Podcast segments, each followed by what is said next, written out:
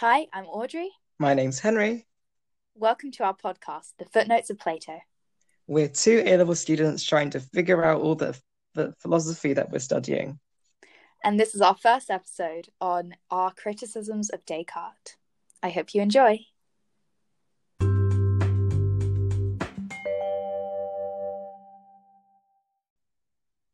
René Descartes was a seventeenth century philosopher who wrote Meditations in the um, sixteen forties. He's often considered, considered the father of modern philosophy, as he ignited so many other philosophers around the Age of Enlightenment to come out of their dogmatic slumbers.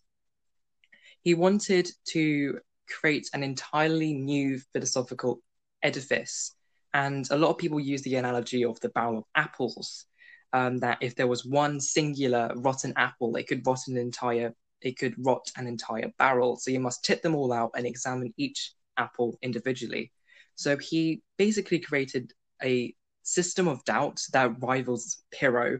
It's absolutely ridiculous. But there are three main reasons why he doubts almost everything. Firstly, there are illusions. Um, we've all seen weird optical illusions um, it, it, on the internet that are moving images when they really aren't moving, or stuff like that. Or like, the you know, you remember the one about the dress where people kept arguing over the colours of the dress? Oh, yeah! Or the and... one where, like, it's Yanni or Laurel, you know? Like, oh, these God, viral yeah. things that everyone seems to hear differently. I mean, the one he uses mainly is, like, this idea of perception. So, you know, in the distance, something looks really small, and then you go closer, and you realise, oh, it's actually big. Wow. Um, and so... This is his reason for doubting his, this is this first reason for doubting his senses, is that you can experience sensory illusions, and that is true. However, how do we know they're sensory illusions? We don't always use our mind to work out whether they're sensory illusions. I would say we use our senses. We further investigate an object. So we know that in the distance that something looks small, and then we go closer and we realize, wow, this thing is actually big. And then we learn that small things, things look smaller in the distance, and when we go closer, they look big. So whether the sense, so this reason for doubting the senses, it is valid, but it's also like, you also use the senses to realize why this thing why this was a sensory illusion. So that's my first probably criticism of his first reason for doubting. Yeah, um, it's like the classic um, things look bigger in the wing mirror, you know, like everyone yeah. knows that. People figure that out because they look in a wing mirror and they're like, wow, that car looks really big. And like you use your senses to realise that it's essentially a sensual illusion. So yeah, that makes sense. Yeah. Okay. And his second reason for doubting. Well, he uses the analogy of sitting by a fire, and he's basically like, well, the fire feels real, the, the armchair's quite comfy, um, I'm quite warm under my blanket, sipping some champagne or whatnot, the French do. But he's like, I could be dreaming right now, and I would definitely not know. So his idea that we could be dreaming now, and that's why, um, and so therefore what is happening now isn't reliable. However, this implies that there's no difference between dreaming and waking, which isn't true. Like, first of all, I can say when I'm in a dream, I don't necessarily um, p- experience time co- continuously. You know, time isn't as solid as it is in real life. You know, you don't recognize time passing in the same way. Um, but, you know, that's just a counterexample to why I can say I'm not in a dream. But there's kind of a further problem with this idea that there is no difference between dreaming and waking, and that we could be dreaming. And that is, if there is no difference between dreaming and waking, then why does it matter if we're in a dream? Isn't that reality then?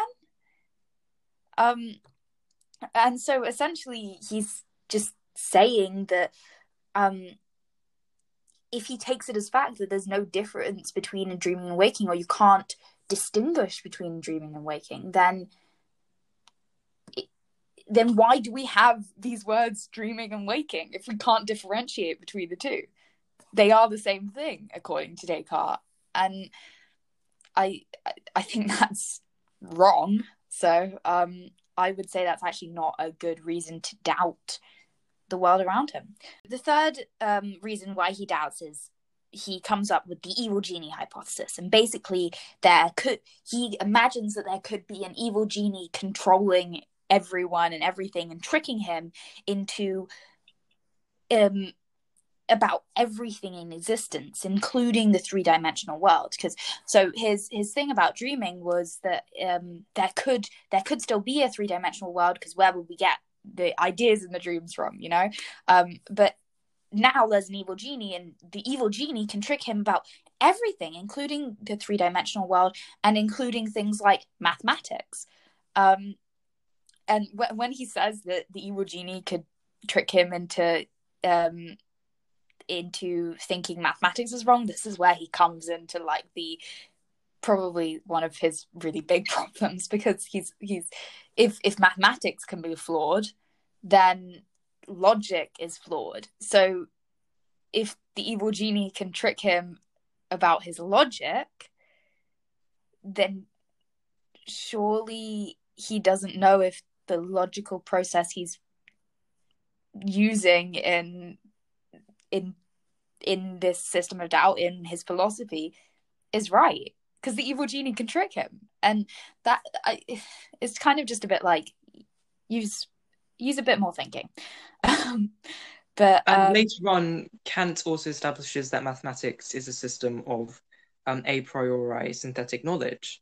Yeah. So can mathematics really be altered? Yeah. If it's actually true out there in the world without any experience? Yeah, exactly. But um, for the most part, the evil genie um, system, the thought process, is just a thought experiment to try to give the strongest form of a skeptical argument that he can actually imagine. So yeah. We can establish that foundation of philosophy, which of yeah. course is his Cogito.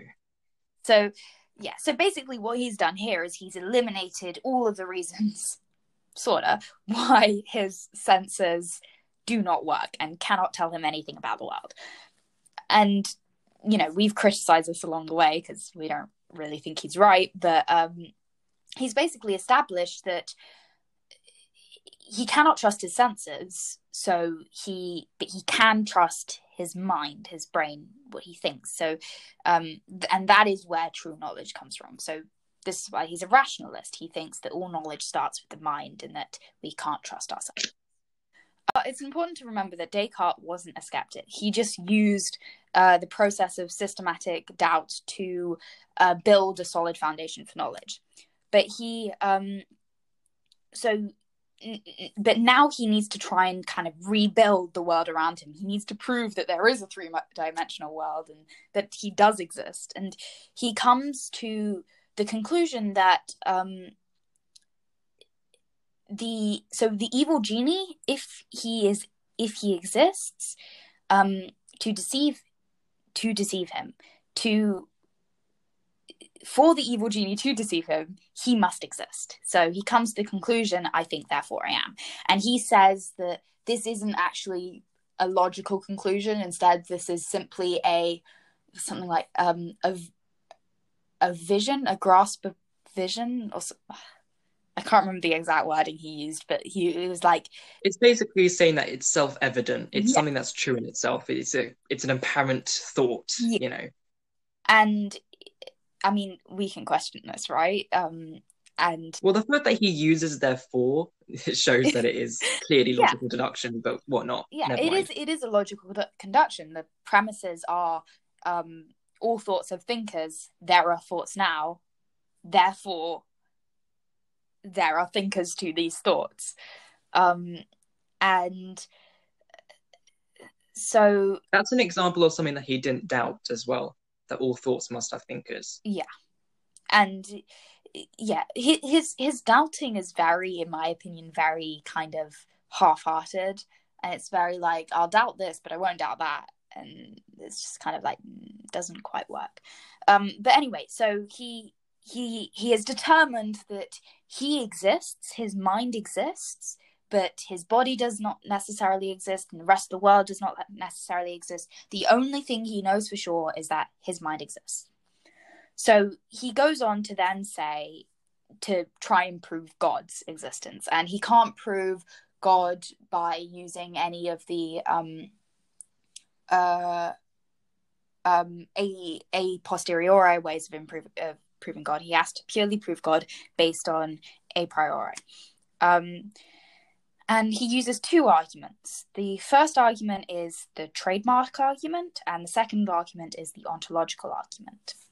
Um, and so Descartes, with the trademark argument, Descartes points out that um, he has an idea of God in his mind, um, and that can't have come from nothing.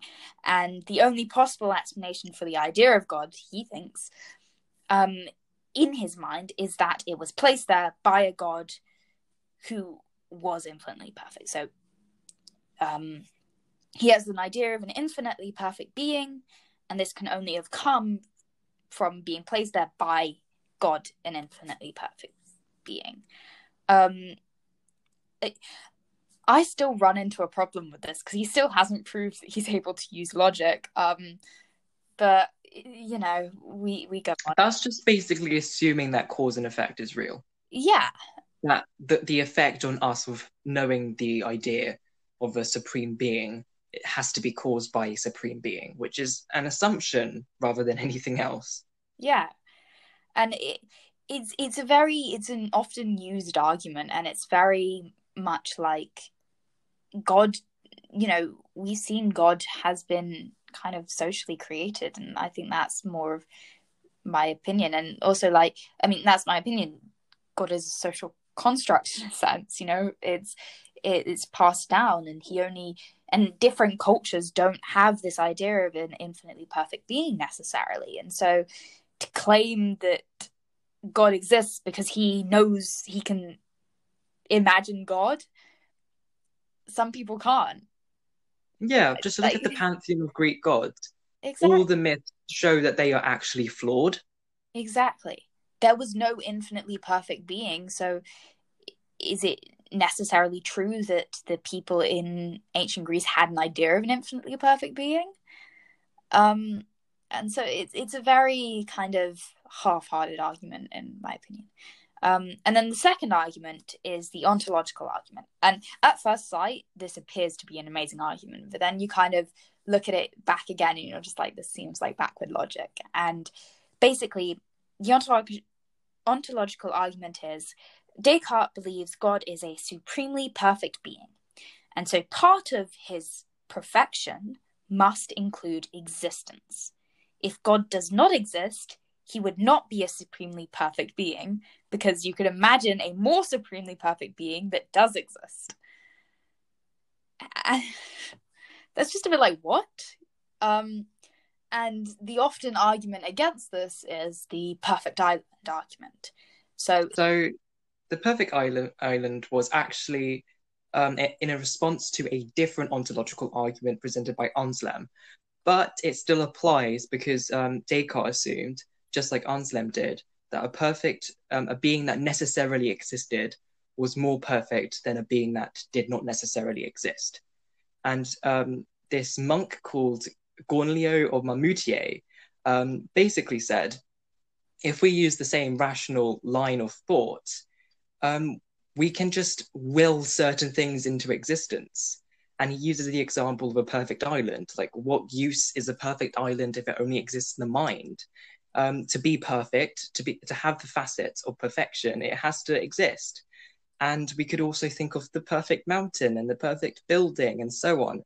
And if anyone actually believes that there is a perfect island or a perfect mountain or a perfect building out there, then we probably think that they're joking, because you can't just will things into existence just because you think that they're perfect in your mind. Yeah, exactly. It's like, you know, you can have this idea of perfection, and you can say this is a perfect, like, you can imagine a perfect island, but part of the existence of a perfect island, it doesn't follow that that island exists. Like, part of that perfection can't be that it exists. That just seems like a logical absurdity. Um, and uh, so his idea here is very, very questionable. The reason why Descartes needs to prove God is because he says that God is all good and all loving, blah, blah, blah. And so therefore, God has to, would not trick him about the world around him. The world around him must be true, and he must have a clear and distinct idea of the world around him because God exists and God wouldn't trick him. God is no deceiver. Um, and so here's where we come to his the famous Cartesian circle, um, which is basically he's using his idea that that about God, his clear and distinct idea of God, to prove God's existence, and he uses he proves God's existence. His proof of God's existence he uses to prove that he has clear and distinct ideas, which is a circle. It's circular logic. It doesn't work. Um, and I think th- this is his main criticism. He he is a dualist, and he comes into the mind-body problem. How does the physical body react, um, interact with the conscious, non-physical spirit mind? And he believed, Descartes believed, that the physical body, um, they reacted, th- and th- the two interacted between the pituitary, pituitary? Penal. Yes, no, it's the, pe- like it's the penal gland. Oh, I think I've got that. Gland's my favorite. um, I've got that written here at least. Um, but anyway, so do we look like biologists? No.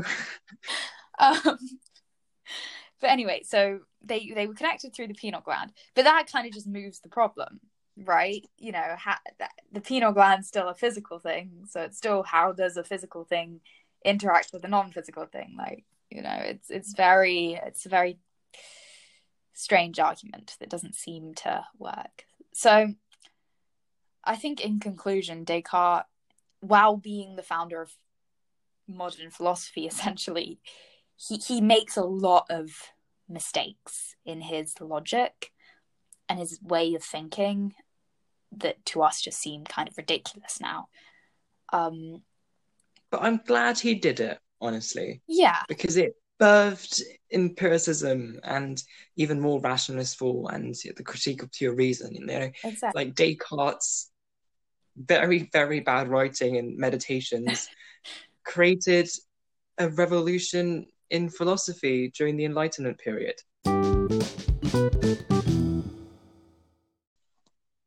Well, thanks for listening to our ramblings. That was pretty uneventful, but um, I hope we see you next week.